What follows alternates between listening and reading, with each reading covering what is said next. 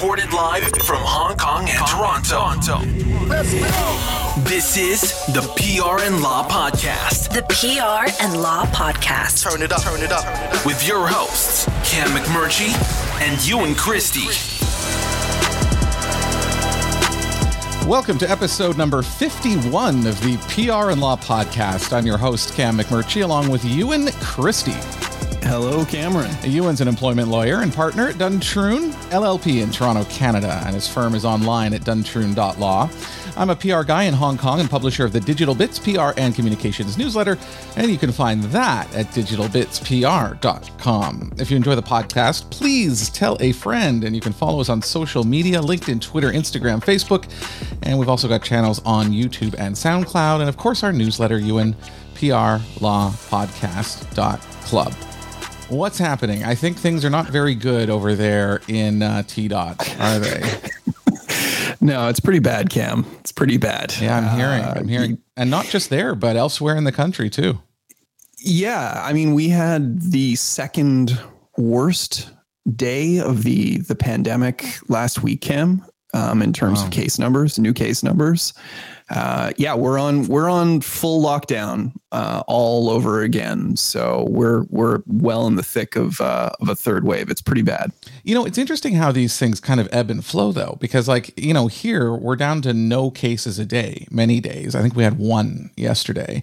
Um, so it's you know it's really in control, and people are people are upbeat.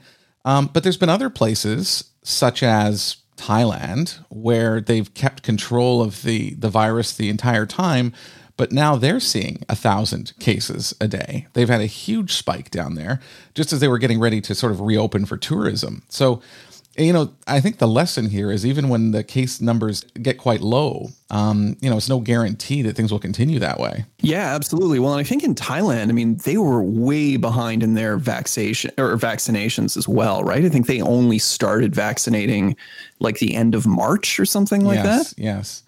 Yeah, that's right. I mean, there's sort of two sides to it, I guess, like sort of containing the outbreaks and then, you know, vaccinations. I think the US, Israel, uh, a few other countries we talked about before have have done a good job vaccinating. Mine mine has been moved though, Ewan. I think I might have mentioned this because, you know, there was a problem with the Pfizer vaccine, um, at least with some of the packaging of a case of it in Hong Kong. So they delayed it for a couple weeks. So now my my my shot isn't till the uh till the 19th, but I, I still can't wait to get it. Right. But sorry, but when you talk about a delay, you're talking like Two week. weeks. Yeah, 10 days. Right. Okay. Yeah. All right. Well, that's great. Not a big deal. Um, yeah. You know, there's another thing I wanted to mention, Ewan, because you know we've been talking on this show about work from home, and we had kind of a debate about that. Uh, I think it was last week. But you know, what's interesting is there's some stories that have come out, Ewan, where I think the New York Times had one, and I'll put a, a link in the show notes, where people are very resistant to go back into the office, and some companies are having a hard time with this. You know, uh, which is a, a travel sort of website, travel company in, in, in Germany, you know, it decided after the after the after COVID nineteen to let employees work remotely for three weeks and then come into the office for one, and um, even that didn't work. They said employees came in two or three times that week, and they saw it as more of a social time to have coffee and muffins, uh, but that they just they're really resistant to returning back to the office. And you know, there's a couple stories on this. I think it's something employers are going to have to deal with at some level. Yeah, I mean, look, I, I think employers are going to play nice on this in the short term, at least, to try and let employees, you know, adapt to getting back to a to a workplace environment. But I mean, I think on a long enough timeline, Cam, we're going to see a lot of employers who are just saying, no, no, you have you have to come back because they do. I mean, that's that's the thing. You know, employees, at least you know here in Ontario and a lot of other jurisdictions, they don't have the discretion to say, yeah, you know what. I'm just going to work from home. I'm going to keep working from home. If your employer wants you to go back, I mean, unless you have some very, very clear medical reason or it's somehow discriminatory or you're returning to an unsafe work environment, if your employer wants you to go back, you have to go back. That's that's the way it goes. And I think, I think- on a long enough timeline, employers are are they're going to start pushing on this a little bit more, I think. I don't. Well, I don't think that's the point. Like, obviously, if employers want people to come back, they have to come back. I think the the point is that employees, large enough numbers of them, are demanding this as uh, a, you know a work life balance or, or a way to work. And so I think there's going to be increasing pressure on employers to allow this to some degree. I think that's more more of the issue. Obviously, if employers put their foot down and say you got to be here at 8:30 Monday morning, you know, th- they have to go. But but I do wonder because you know we have gone through a full year almost where you know a lot of people have been able to get their work done remotely, and so there's a question over whether it is necessary. And I guess um, I, I, guess the part that bothers me is that automatic assumption of you know when things are back to normal, you go to the office because it means that we haven't learned anything over the past 12 months. Like I think we have to sort of break that that link between productivity and being at work. Do you know what I mean? Because I think that does apply to a lot of people, but it also doesn't apply to a lot of people. They can be productive elsewhere.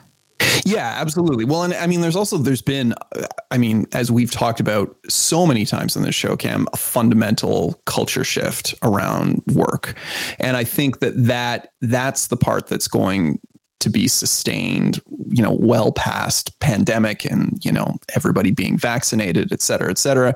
And at a certain point, I think it's going to be something that prospective employers or employees are going to to look at when they're considering where to work, right? I mean, if you have sort of two job options available to you, and one of the options is no, you have to physically be in the office five days a week or you know however many days a week and then you have the alternative of a work from home a couple days a week and work from the office yeah i mean these these things are going to be draws for a lot of prospective employees and that's going to be a consideration employers are going to have to sit back and seriously explore what are we going to do? I mean, how are we going to address this? And some employers are better situated to doing that than others. Um, by nature the fact that a lot of them were already supportive of a you know a work from home program pre-pandemic and had the infrastructure set up. And you know it, for for a lot of employers i think it will be business as usual. But there's no shortage of old school businesses that are still out there cam um, who still believe rightly or wrongly um, that employees can't be productive unless they're sitting at their desk in the office, right? And by office, I mean that bricks and mortar office that the the employer rents.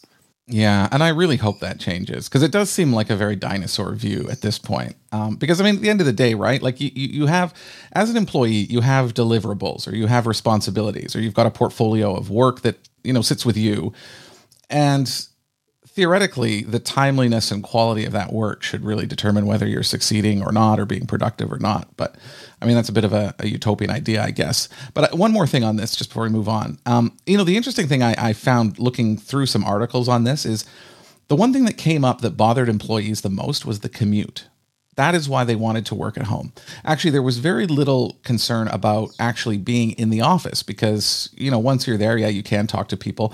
I mean, some people said it was distracting. That's my number one issue. When I'm in the office, there's people coming by, people phoning me, people wanting to chat, uh, even about work or not work. And I find it really distracting and it sort of breaks up my my working flow. So that that's my biggest issue. But the commute is is a real one. I think a lot of people who have sort of taken commutes for granted that it's going to take 45 minutes or an hour to drive into work and then realize they can do their work at home. That's now a really tough sell because that's a lot of time. I mean, it might be two hours, two and a half hours when you combine your commute, you know, from door to door. And um, I mean, I think people have found that time time can be much better spent.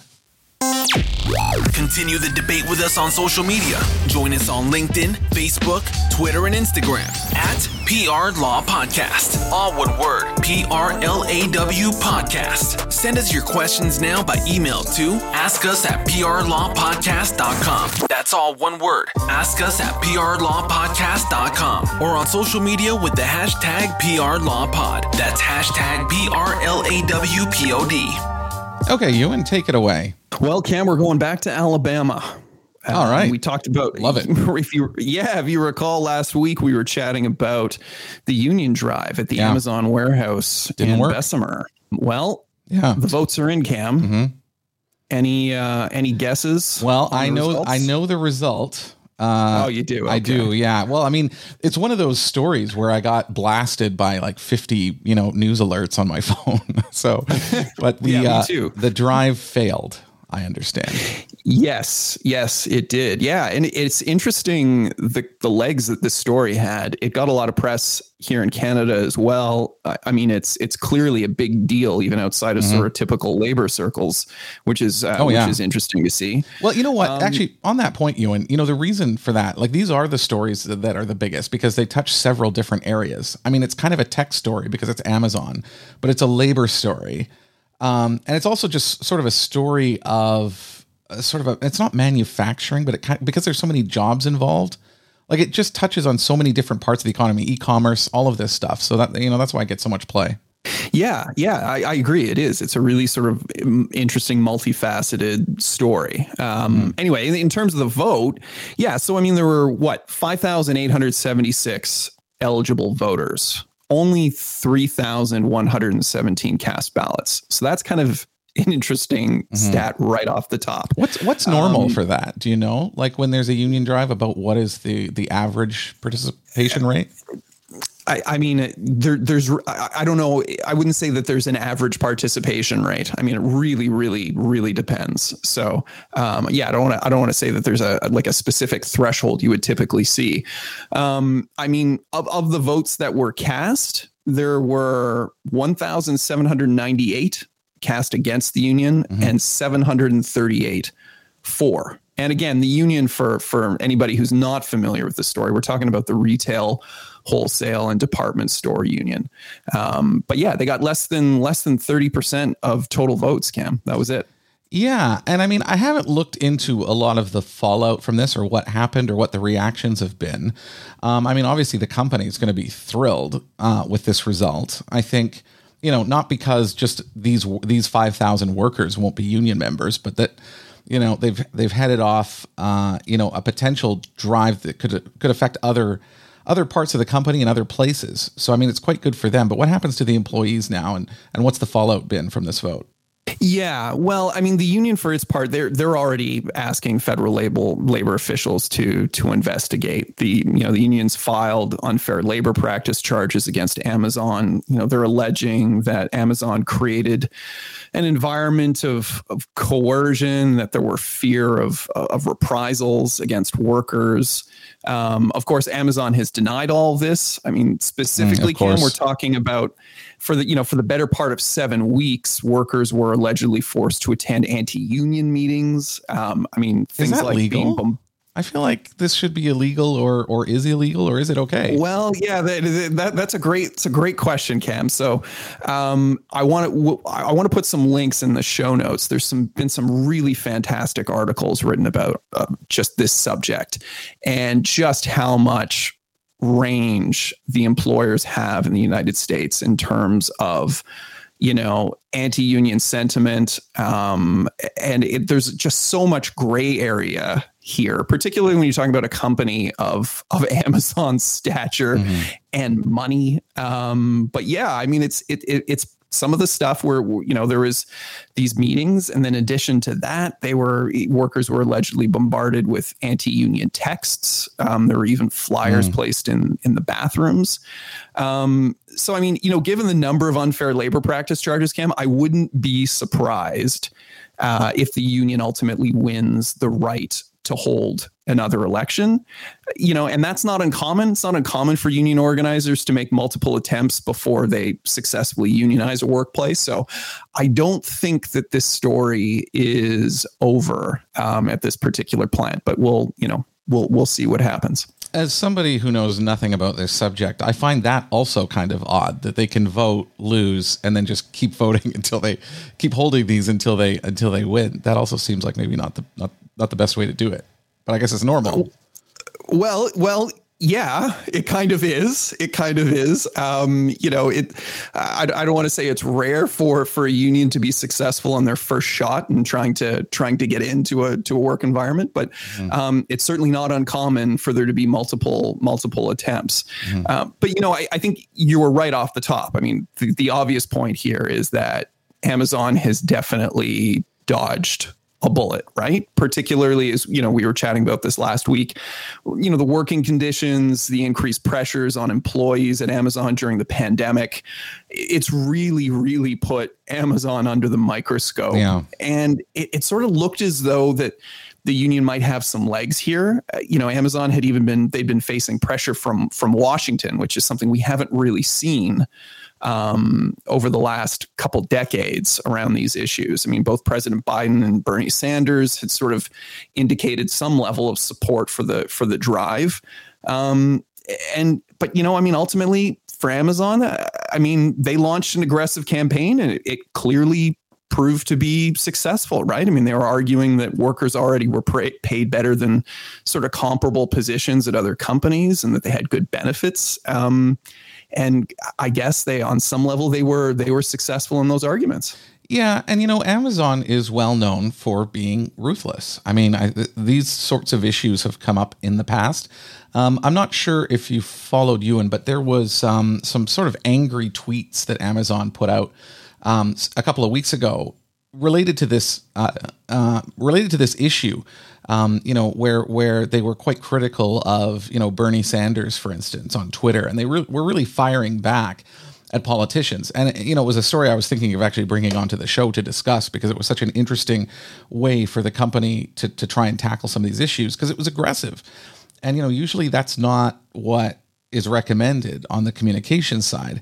Um, but you know, it, it came to light later that this is Jeff Bezos and this is his style, and he was getting fed up with you know, politicians and others sort of hammering at Amazon, and so he decided to fight back that way, um, and it backfired. It didn't. It didn't look good. Uh, it didn't look good on the company.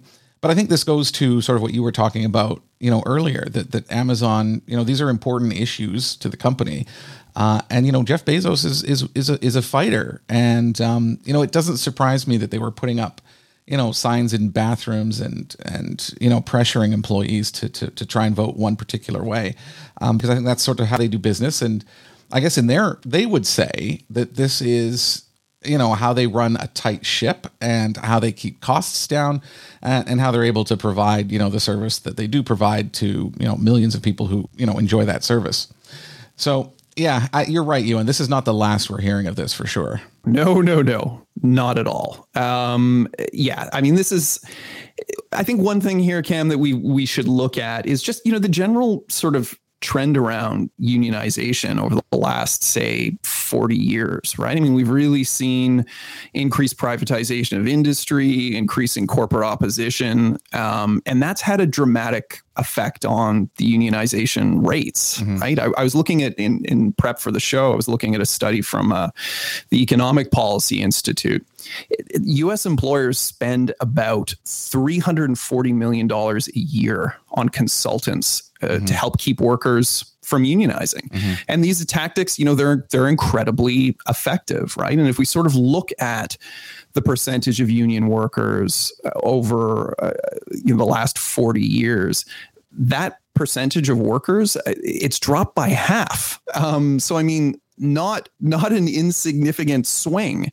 You know, and I, and I recall you and I chatting about this last week, Cam, off, air. Um, we were chatting about Scott Galloway mm-hmm. and and and his sort of take on unions and and how they continue to have an image problem, right? Mm-hmm. Um, you know, one of the other issues I think that they're struggling with is how do you connect with millennials and Gen Z, right? If you think about the drop in unionization rates over sort of the last 40 years, really there's there's a greater chance now that millennials and Gen Zers have been raised in a home where their parents did not work in unionized environments. You know, that that sort of culture and education around unionization that say our parents were part of um, and that we grew up around, it's simply not as prevalent as it once was.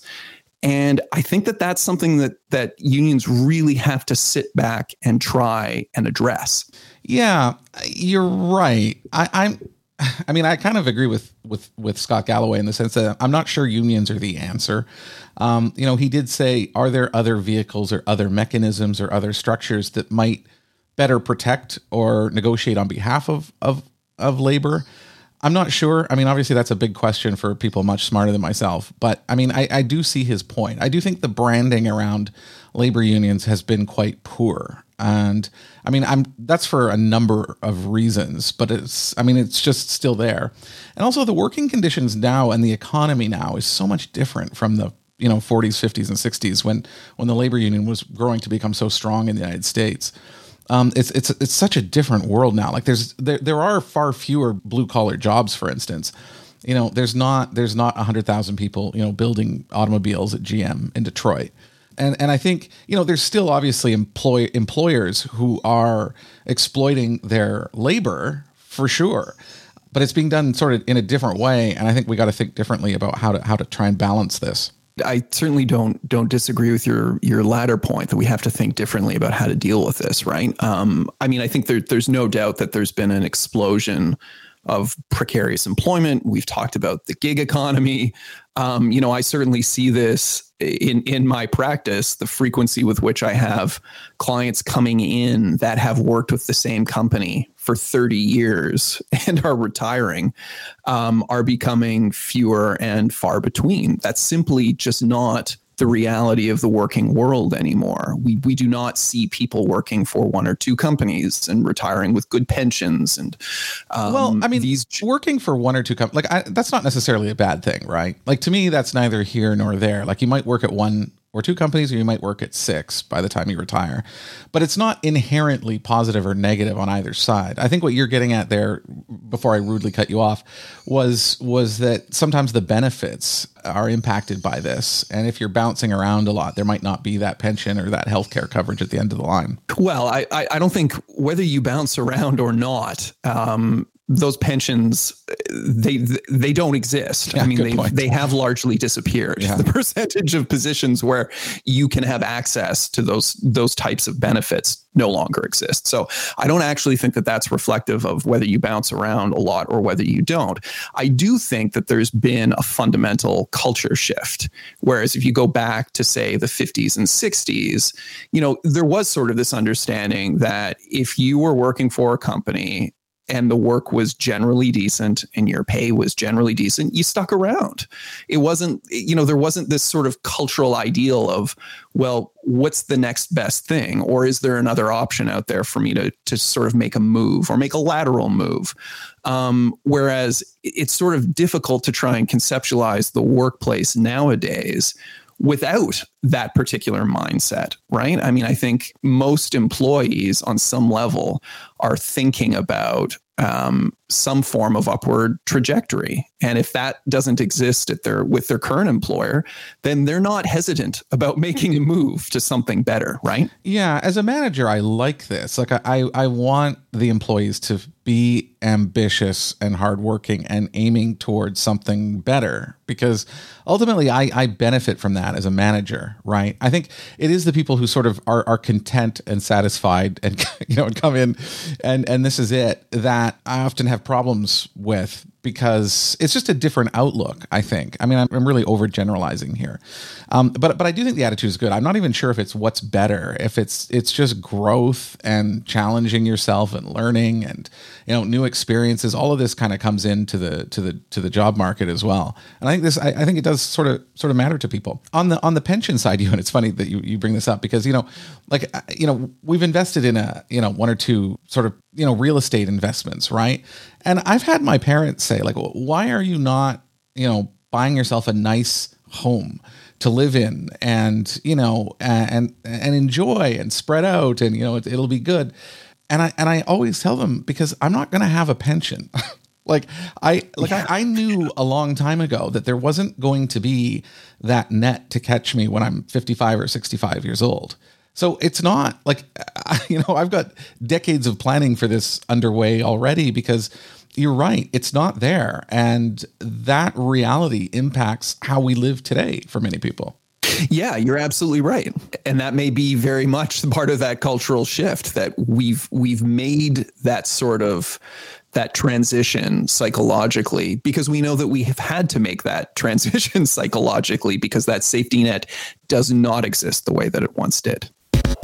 Show your support to the PR and Law podcast by making a one-time donation or setting up a subscription with us on Patreon. Every little bit helps us keep the lights on and bring the show to you each week. If you'd like to chip in, please visit prnlawpodcast.com. That's prnlawpodcast.com. Click support the show. Thanks for helping us out. Okay, Ewan, I have to drop a little plug here for myself. Uh, I will be speaking at the Marketing 360 Influence uh, conference. It's actually holding a conference with the title Boot Camp for All Things Content and Communications. You can register for this online. I'm going to be a panelist on two sessions. Uh, one of them uh, deals with sort of creating content on a very tight budget. And the other one, uh, which I think is extremely interesting, it's on the issue of whether brands, whether and how brands should take a stand on social issues.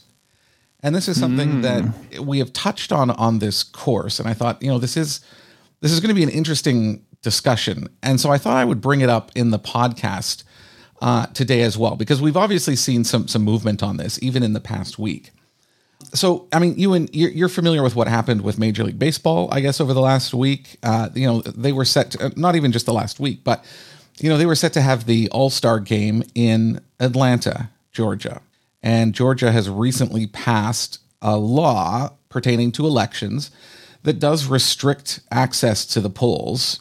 In reality, I mean, it doesn't state so very very clearly, but in reality, will will will result in some restrictions to to to voting for certain parts of the population. We can guess which parts those are. And you know, Major League Baseball has pulled its All Star game out of, out of Georgia, and it's been hammered for that decision. Um, you know, by Republicans uh, who you know support this piece of legislation, and Major League Baseball, which is not political. I mean, I think most sports leagues try not to be political, with maybe the exception of the NBA. Uh, and I think the NFL has become political since Colin Kaepernick but but this is something the MLB does not want to get involved with. And it's something that a lot of other companies are, are, are landing in as well. So Coca Cola, Delta are two others uh, that have been criticized for what's happening in, in Georgia. Coca Cola spoke out about it.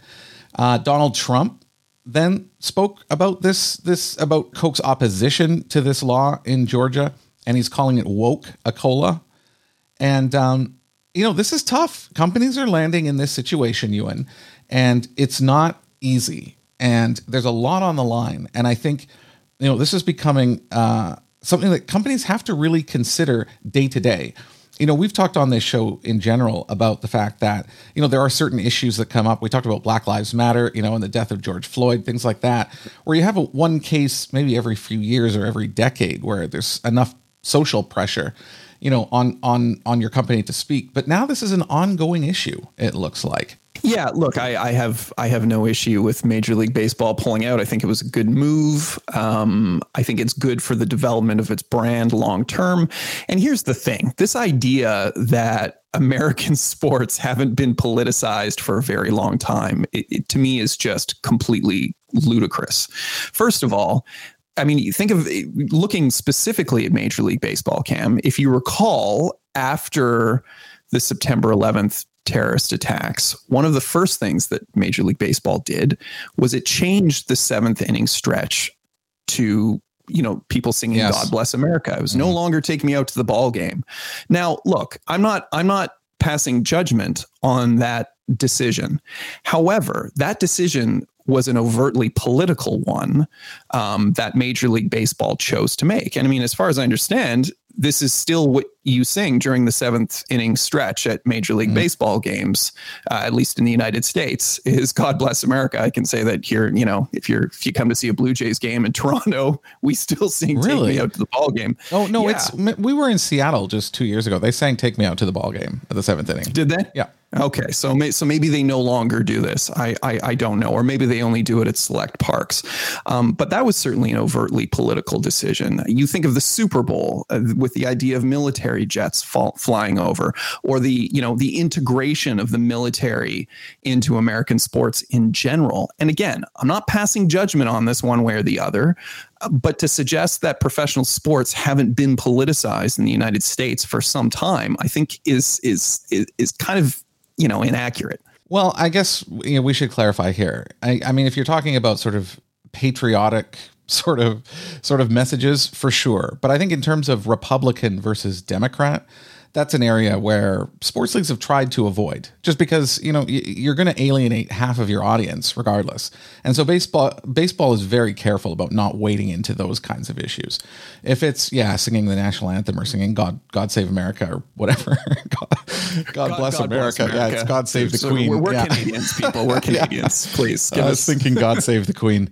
Um, you know so so I, I do think those things are a little bit a little bit different um, but you know one thing that I've noticed out of this Ewan is it's very similar to what China has been doing. I mean, in the US, it is elected officials now pressuring companies, but that's what's been going on in China for a very long time. And I think most recently, you know, we had an issue over Xinjiang cotton. So, you know, Xinjiang is a is a majority Muslim territory in China. It used to be called East Turkestan uh, before it was part of China. And I mean, if you read news articles about this, um, you know, there's some serious human rights violations happening uh, in Xinjiang. And, you know, H&M had put out a statement, um, you know, saying that it was not going to use Xinjiang cotton any longer. And, you know, that got picked up in the Chinese media and with Chinese consumers. And H&M is persona non grata in China now. It's done. It's completely done. Uh, in fact, it's to the point where you know, landlords have kicked them out of shopping malls. They've just closed their shops. Um, if you open uh, Didi, which is sort of China's version of Uber, in which Uber has invested, um, you can't. If, if you try and get picked up at an H and M, they won't. They won't. Your, your transaction won't go through. You can't even be standing out front of one uh, to get picked up. I mean, it's it's it's a what? Yeah, it's really? a it's a what? It's like geo blocked or something. Yeah, you can't. There's just no. There's no way to do that. So and and you know this is a, a China is not it's no longer a, oh we want access to this growing market. You know it came out two weeks ago that uh, you know China's going to overtake the U.S. market in size by 2028 ahead of schedule because of the the, the COVID 19 situation where their economy's been growing for you know six to eight months already. Um, you know post post uh, pandemic. But this has put um, you know h&m is in trouble. Nike was targeted. Adidas was targeted uh, several other brands. And they've since issued you know groveling apologies and, and talking about how they support xinjiang things like that.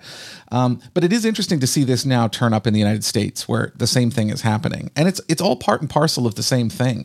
These companies don't want to do this. I can guarantee you. They don't want any part of this at all but this is becoming so polarized that they're being forced to choose and i think you know, as widespread as this has become already, I think it's going to get a lot worse. I think some companies like Apple are extremely vulnerable. If we're talking about the China example, a huge chunk of their business, um, you know, is in is in China, um, but it's not the only one. You know, there's a, there's a lot of brands that are having to deal with this, and I think you know in the United States, you and uh, going back there for a sec. I mean, you remember the the Chick Fil A. controversy. Yeah, yeah. you know, there's so many examples of this. So so what can companies do, you know, in this situation? And you know, I don't have a good answer. I hate to sort of bring that up that way because and I bring up this subject today because I do want our audience to think about it as well. I mean, from my perspective and in my current role, you know, there have been societal issues that have come up and we've considered whether to speak or not. And there is not yet a clear blueprint or guideline for how to go about this. But off the top of my head, I mean, one area is is this related to our business or not? And if it's not related to your business, that doesn't mean necessarily that you shouldn't say something. Maybe you should. People kind of laugh in North America, Ewan, about boycotts. And, you know, are boycotts really effective? And, you know, yeah, they're not often, even in cases on Fox News where, you know, companies are pressured, for instance, not to sponsor Tucker Carlson's uh, show on Fox. They do drop off, but then they resurface again a few weeks later and it continues. Um, so they, they're not effective in general, but I think they're getting to be more effective. And I think with Republicans really putting the pressure on companies like Major League Baseball, I do think they could do some economic damage. I, I, I really do. And it's, it's a really tough situation to be in what on what level could there be blowback by these businesses with the Republican Party as well. I mean, there because I, I, you know I, I saw earlier in the week there was was it Lindsey Graham uh, who said you know the corporations have no place or no business making, you know, taking political stances or something to that effect, to, to badly paraphrase the statement. And of course, somebody very quickly pointed out, but wait a minute, where does a lot of your donations come from? They come mm-hmm. precisely mm-hmm. from these corporations. So to suggest that corporations aren't entitled to take a particular political stance on an issue isn't isn't particularly accurate with how the American system works or doesn't work, frankly, as the case as the case may be, right? Yeah, exactly. And and you know, Ewan, the other recent development here is a number of uh, chief executives of, of large US companies actually held a call, a Zoom call over the past several days to talk about banding together on this to speak out against the Georgia law and I think this is an interesting development. Uh, so, some of the companies that were on this call Pepsi, uh, PayPal, T. Rowe Price, Hess Corp. There were several executives on, on, on the call. And, you know, I think this is a good way to handle it because I think if companies, they are stronger together, right? Like you, you can't boycott everyone. you have to buy your goods from somewhere. And I think this is kind of a creative way to kind of inoculate the business, you know, from any widespread boycott effort. Wait a minute, wait a minute. Check this out. Whoa, hey, check this out. No, no, wait, wait. Oh, check it out, check it out. I want you to check this out. On the PR and Law podcast. All right, what do you got, Ewan? Yeah, I read a, a fantastic article in the Washington Post titled uh, The Strange Journey of Cancel from a Black Culture Punchline to a White Grievance Watchword. Mm, and I like this already. It, yeah, it it um it it sort of details the origin of that of the term like you're canceled the origins of cancel culture and I, I was not at all familiar with this and it's a really interesting story that dates back to the early 80s and involves Nile Rodgers, Cam, who you may know from the, the band Chic, the okay. 80s band. Anyway, the whole story links back to a bad date that Nile Rodgers had in the 80s. Really? Okay. Elaborate. Yes. So he was at a club and the the maitre d uh, came over and he was going to sit Nile and his his date and his date insisted that the maitre d remove all of the people who were sitting at one of the tables so that they could have it to themselves. And Nile Rodgers basically had to sort of interject and say, "Yeah, no, I don't, I, I don't, I don't roll like that. That's that's not what I do." And that effectively was kind of the end of the date. Hmm. that, that that's how it went. And he went home and he was kind of going over the event while he was working on a new song, which ended up being titled Your Love is Canceled. Oh, really? yes, that was the name of the song, and that is the first first incident that we know of, first reference um, of this idea of being canceled. And from there, Cam, it's really interesting. So the line then shows up in the 90s gangster flick, New Jack City, and then again in rapper 50 Cent's 2005 track, Hustler's Ambition. and then it made its way to reality TV in VH1's Love and Hip Hop. But it all goes back to a bad date that Nile Rodgers had, um, and of course has been appropriated in a whole host of ways uh, since that time. Wow, wow! I had no idea of the background on that. And you know, the interesting thing is, it isn't still well defined this this term is going to be around for a long time and it's going to be used by all kinds of different people in different ways i see how some people are calling it accountability culture um, I think that's putting a positive spin on it. But anyway, I, I don't want to get into all this because we, we could be talking forever about cancel culture. But I definitely want to read that. It does sound interesting. What you got? All right.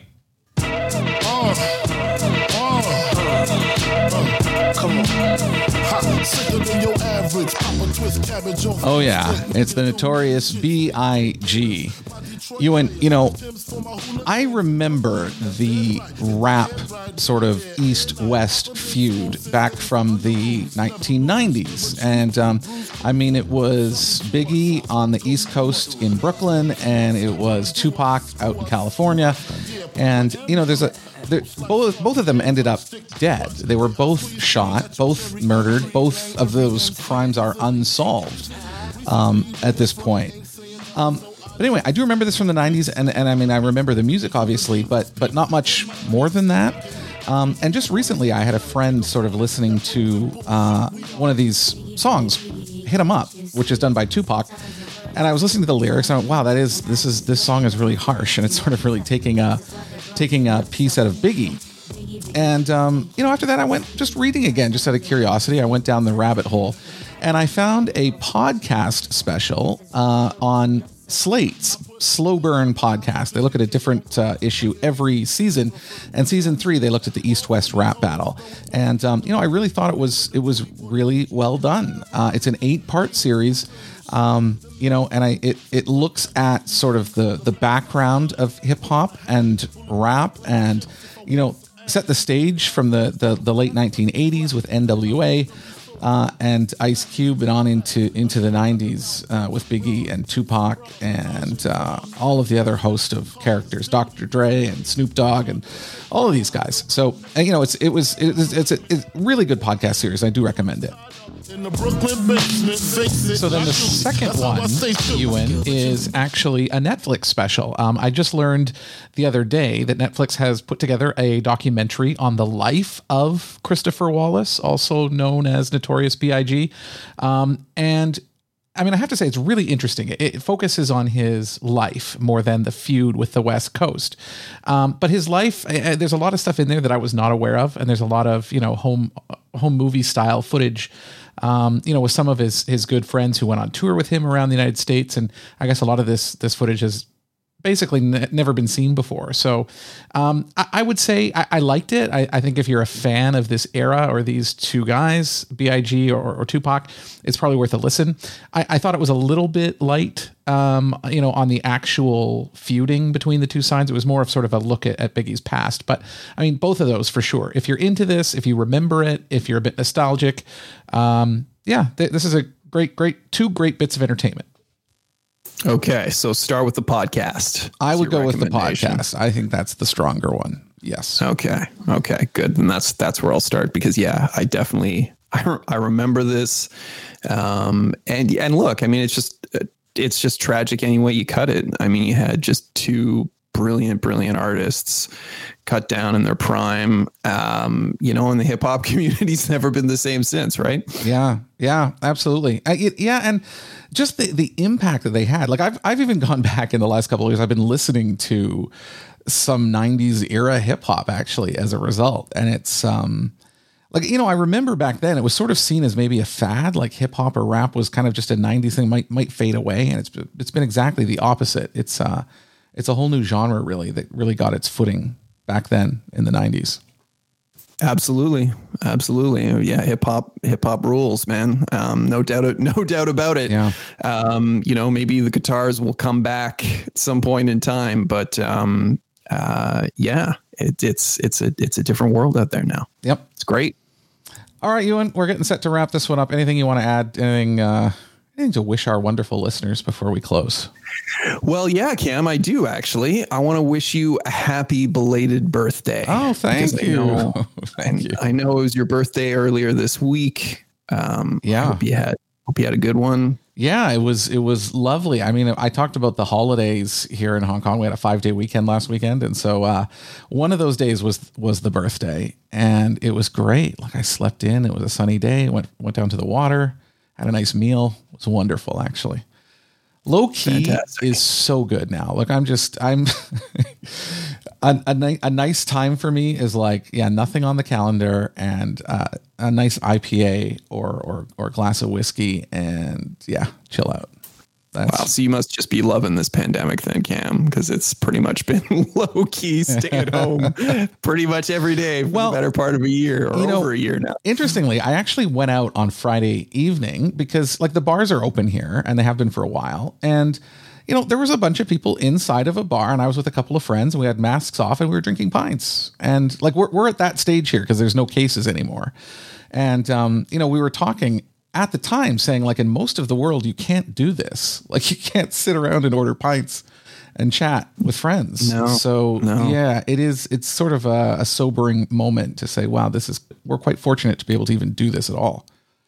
Right. Yeah. Even psychologically, like haven't you just noticed when you're watching old TV shows Oh, or totally. old movies and you see people, you see people embrace or sharing an elevator or just getting, Yep. you know, close, physically close with know. each other. I thinking, what are you doing? What are they doing? What's going on? Don't they know? Oh, oh, right. Oh, right. You know, you have to do that double take in your head. It's so weird. It's See, I, weird. I get this when I see like sports highlights from a long time ago, and I go, "Oh, there's there's fans in this stands. That looks so cool." right. Right. because that's so so rare now. But anyway, they are coming back in the U.S. in a lot of these cities. So, all right. Right. Well, Ewan, uh, let's wrap it. Thanks everyone again for joining us. You can obviously follow us on social media. Please do that. Um, and you know, get the word out about the podcast. It's the only marketing we've we've really got, so we do appreciate that.